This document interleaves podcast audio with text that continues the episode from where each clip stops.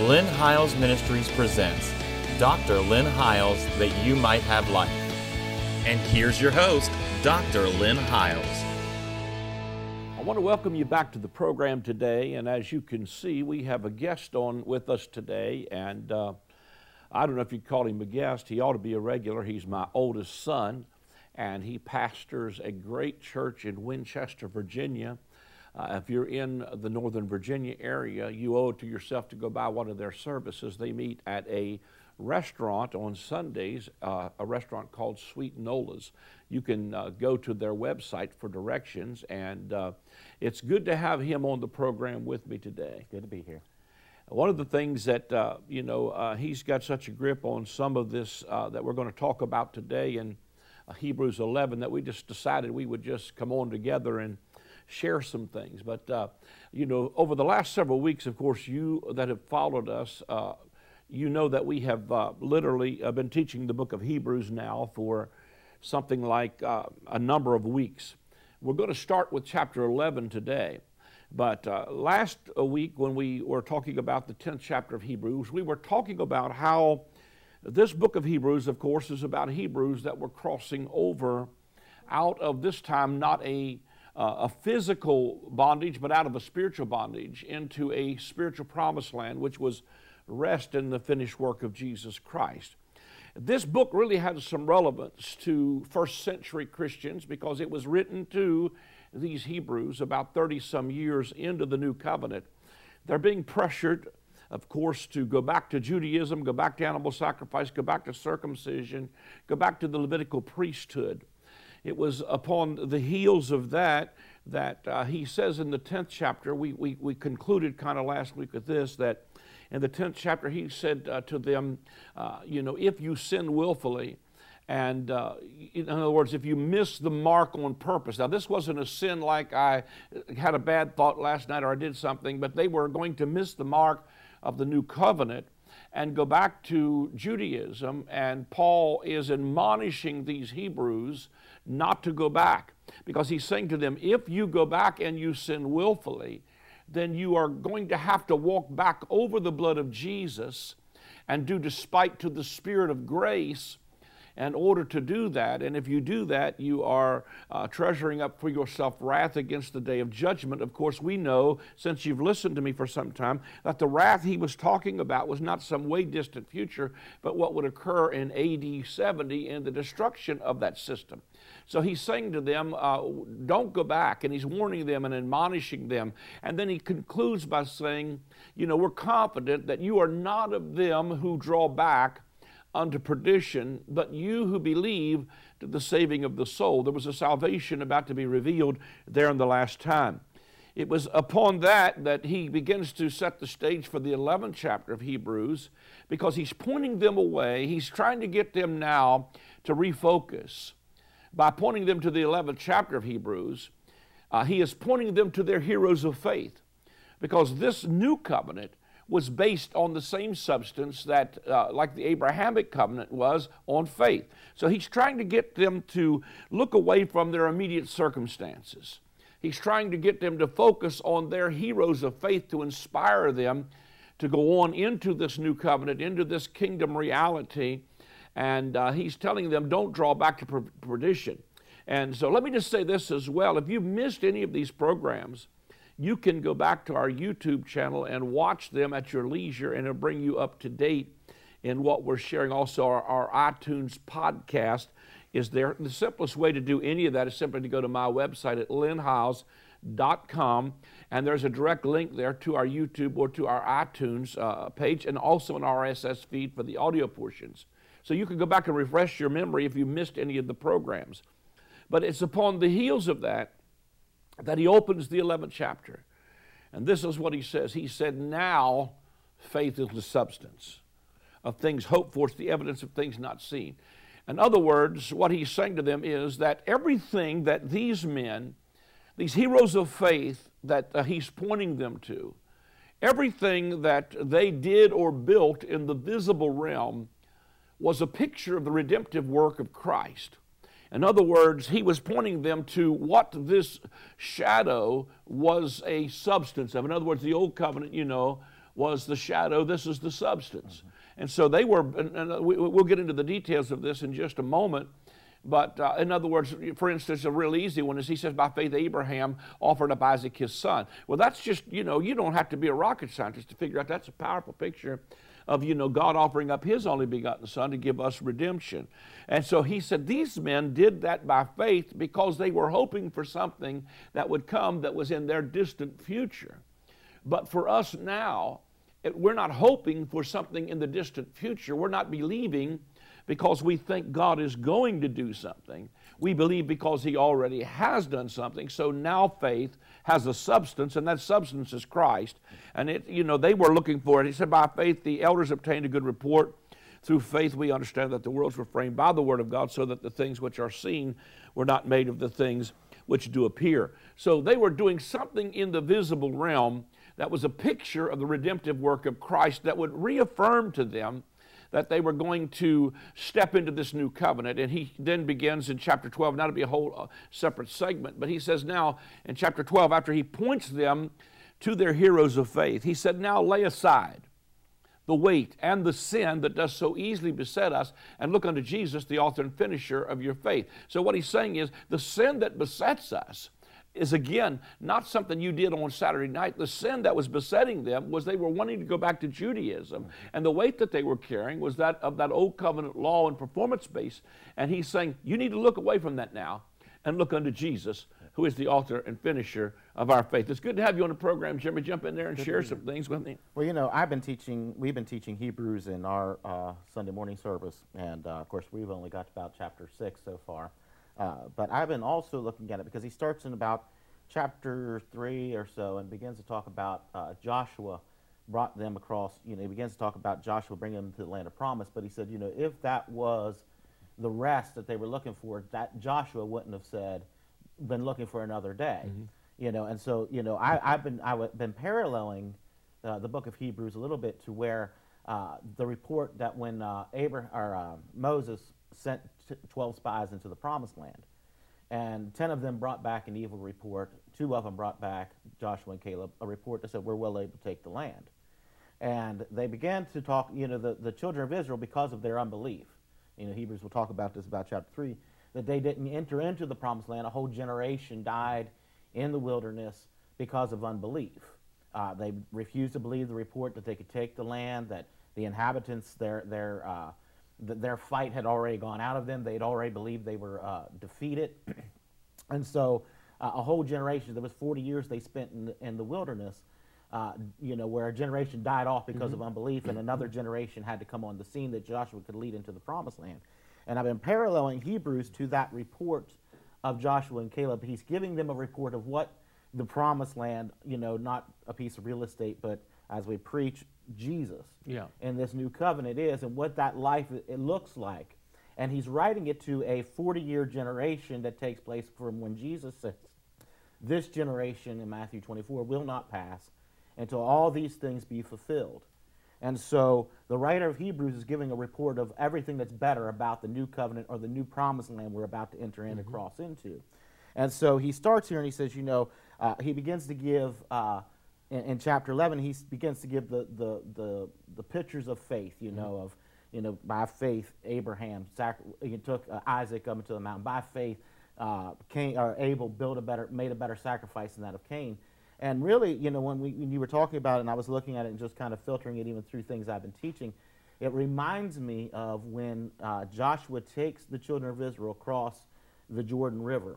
And as the priests are standing in the middle of that Jordan, he says to them, he says to the elders, Take out 12 stones from amongst the, the river and stack them up on the other side so that when a future generation comes and says, What means these stones? you can tell them about the wilderness journey, about how you came out of the bondage of, of Egypt, and that you can tell them how God victoriously brought us into the promised land and did everything He said He would do. And this really reminds me of chapter 11 of that, that parallel of a story of we're going back here and we're talking about the heroes of faith who did not receive their promise mm-hmm. in the time of their living, but was pointing to a day uh, uh, of a better of a better covenant, mm-hmm. of a mm-hmm. better day, of a better promised land. And so he begins to give them the stones or the monuments that we now read as a generation that's living in a promised land, that's living in a time where the kingdom of God is alive and well in the world and being able to say, okay, what means these stones? What means the things that the Old Testament talked about then? I mean, if we're not under the law, if we're not under that old covenant system, then what did those stories mean and what did, are is the significance for us? And so it's really to me a picture of the monument that Joshua set up in his day to point back to us and say, what means these stones? What means these these heroes of faith? What means these things that we read in the Old Testament if it's not a picture of how we're supposed to live, how we're under a law system, we're not under an old covenant, but what it means to live in this new covenant or this new promised land. Mm-hmm. And so, really, when I, like I said, I began to look at the book of Hebrews from that report of Joshua and even some parallels of Joshua's day to be able to go, okay, there's some things that these mean. When he talks about these heroes of faith, they mean something more than just where we've taught it as here's, here's the process of how you live your life. In other words, we can't preach you know, Moses or uh, uh, Abraham taking his son up into the wilderness is something that we live for. You know, because we're not going to take our kids up into a mountain and, and sacrifice them. God's not going to even ask that of us this yeah. day. But so there has to mean so, so that has to mean something to us, mm-hmm. other than here's a pattern of something that we do, but it's pointing to something better.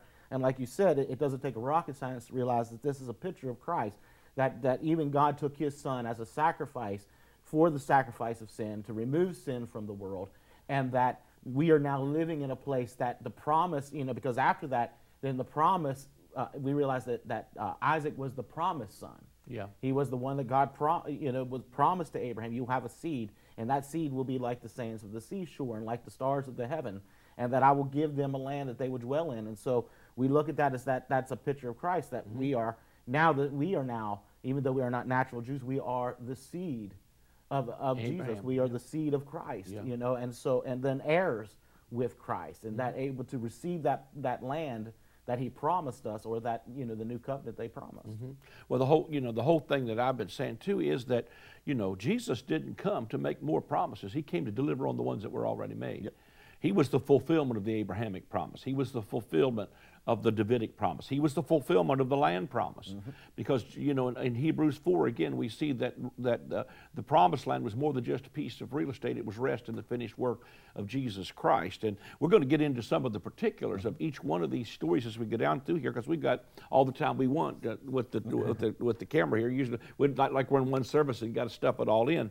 But uh, I want to say something before you go on because you know, uh, that, like you said, uh, Jesus gave the prophecy, and I've taught this some earlier in this segment. But Jesus gave the prophecy in Matthew 24 this generation won't pass until all these things come to pass. And it was exactly 40 years from the time Jesus gave that prophecy until the temple was destroyed in AD 70. So that 40 year gap there is the, the, the, the crossing over period for the Hebrews. Yes. So the book of Hebrews is written in 60, I, I don't know, 64 to 67, 67 AD, somewhere in that range, just a few years before the temple would be destroyed. And of course, 2 Corinthians 10 said everything that happened to them under Moses happened to them as examples for us upon whom the ends of the ages had come. And I taught this again in a prior segment, but the ends of the ages is not our future. It was the ends of those, uh, it was the end, that was the back end of the old covenant age and the front end of the new covenant age, and there was a lap over 40 years there, and that's where the ends of the ages had come upon this first century church yep. And these Hebrews. We, we, we've got to really begin to emphasize audience relevance. Yep. But uh, before we move on, I, I, I, wanted to lay that out, but I wanted, you, you said something when we were in Phoenix together preaching about the giants and stuff in the, and, and I wanted you to, that really, really impacted a lot of people, and I want you to just kind of capitalize on that just for a moment, well, even though we're, we're kind of going back to Hebrews 3 and 4, but there's going to be some promised land stuff here absolutely. in Hebrews 11. Well, when we talked about, you know, that, uh, because like I said, we were talking about that it's a report. When mm-hmm. Joshua and Caleb came back, they were carrying the fruits of the land. They were carrying the grapes on mm-hmm. their shoulders. And the promise to them was, I'm going to give you vineyards you did not plant and houses you did not build. And uh, but the the ten that brought back the evil report, they said, well, there's giants in the land. The sons of Anak are there, and that we are grasshoppers in our own eyes, so we will be in theirs. And I really, you know, we we talk we talk about that all the time, and it really never hit me that they were carrying this food. It was a it was a cluster of grapes that they had took two men to carry on a pole between them. On a pole between them, and uh, what really hit me was is that it was giant food. In other words, it was you know we talk about that they were. I've heard people say you know it was giant. They were big food, but really, if it's houses that we did not build and vineyards we did not plant, and there's there's giants in the land. What it really it's literally saying is, it is literally giant food. In other words, this food, these vineyards that were planted, had to be big enough to feed giants, and the houses had, that were built there were had to be big enough to house giants. Mm-hmm. So it wasn't something small. It wasn't something, you know, just that you get by. It was something that was more than enough.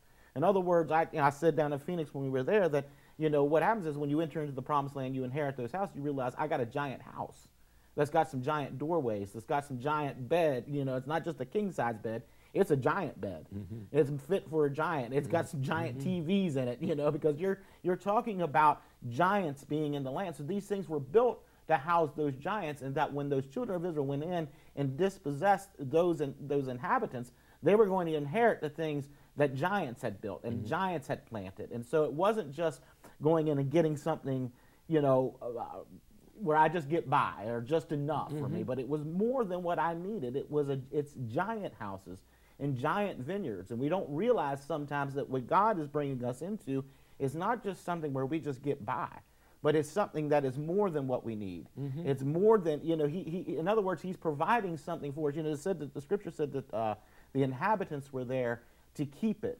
until they arrived, mm-hmm. until the children of Israel arrived. And, but when they arrived, God was going to drive them out from before them.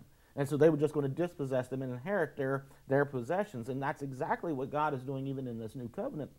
As it's something that is, it's not just what I get by, it's something that giants have built. Mm-hmm and that we begin to inhabit some things that are big, you know, and that are yep. bigger than our, you know, I think the scripture says that I, I want to give you more than you can think or imagine, mm-hmm. you know, and so what we are beginning to inherit, and, and, and really how we inherit that is really, I always teach uh, where even in the book of, of Revelation, he begins to talk to the seven churches and he says, you need to repent. And I talk about that word repentance is the Greek word metanoia. It simply means to change your mind. And what really begins to change our mind is when we, are what really begins to cause us to inherit some things and begin to walk into this is when we begin to have a repentance. And not just from where I get down, I weep and cry and ask God to forgive me, but begin to change my mind about what God is bringing me into. The mindset of the people that believed the, the report of the ten was that we're grasshoppers in our own eyes, we'll be in theirs, and we can't do this. But a repentance has to take place where we believe, hey, I am well able to take this. I believe it was uh, Caleb he was 40 years old when he went and spied out the land and said, Come back and said, We're able to do this. When he went into the promised land of Joshua's day, he was 80 years old. And when the first thing he does, he says, There was a place where the giants lived. And he said, I am just as strong at 80 years old as I was at 40. And he says, I'm ready to go up there and take my possession. What he did was he went up there and began to dispossess and, and fight some giants. Mm-hmm. And so at 80 years old, I think, it, you know, being 41 myself, you know, and thinking, boy, you know, I, I, it'd be, you know, fighting a giant at my age probably wouldn't have been as easy as it was when I was in my 20s. But you think about somebody in their 80s going up and saying, you know what, I'm going, I'm going to go fight some giants. I'm going to take some giants.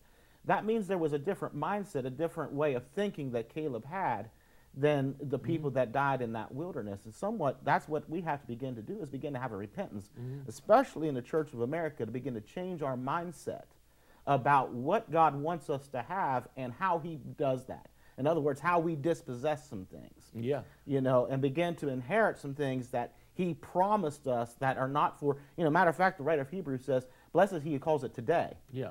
You know, we begin to call it today rather than someday. Yeah. You know, we're on the verge of something. Yeah. We're on we're about to get this. This is about to take place. That's our mindset rather yeah. than begin to say, what if today is the day? Yeah. That heaven invades earth. What if today's today?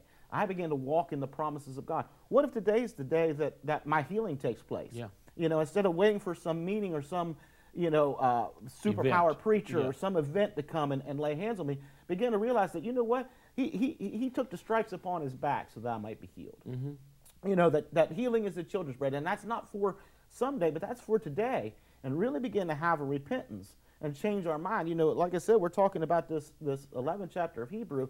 And again, to me, it, it pictures the monument that, that Joshua had those 12 stones stacked up on, the on the other side of the Jordan and said, When your children ask what means these things, it will begin to build their faith to say, you know, God brought us out of the Egyptian bondage. He brought us through the wilderness with great miracles of, of, rocks bringing out water and bread falling from heaven. And he did that in a wilderness, and that wasn't the promised land.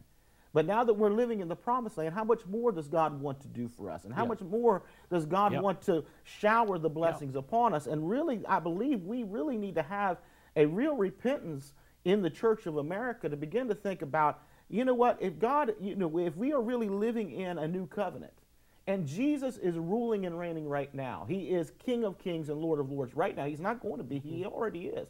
Then how much more, if God did these things for these guys, how much more as sons? See, these guys were servants. Yep. But how much more as sons does God want to pour out his blessings upon us today? Yep. And see, the, I think that's really the repentance God wants to bring Absolutely. us to this day, is where we begin to change our mind and realize, uh, you know, really who we are, our true identity, Yeah. and begin to live out of that identity, Absolutely. and start putting it off till tomorrow. Yeah.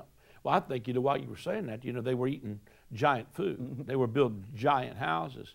But you, like you already said, they were there keeping the land for these people. Yeah. So the real giants were on the way. Yep. And they may not have, you know, they, they had a grasshopper mentality and had 40 years to wander around and lose that grasshopper mentality. But like you said, Joshua and Caleb were some from another generation that said, hey, I'm 80 years old, but I can still take this mountain. You know, I we were in uh, church the other night on Wednesday nights, and uh, uh, they were talking about Daniel.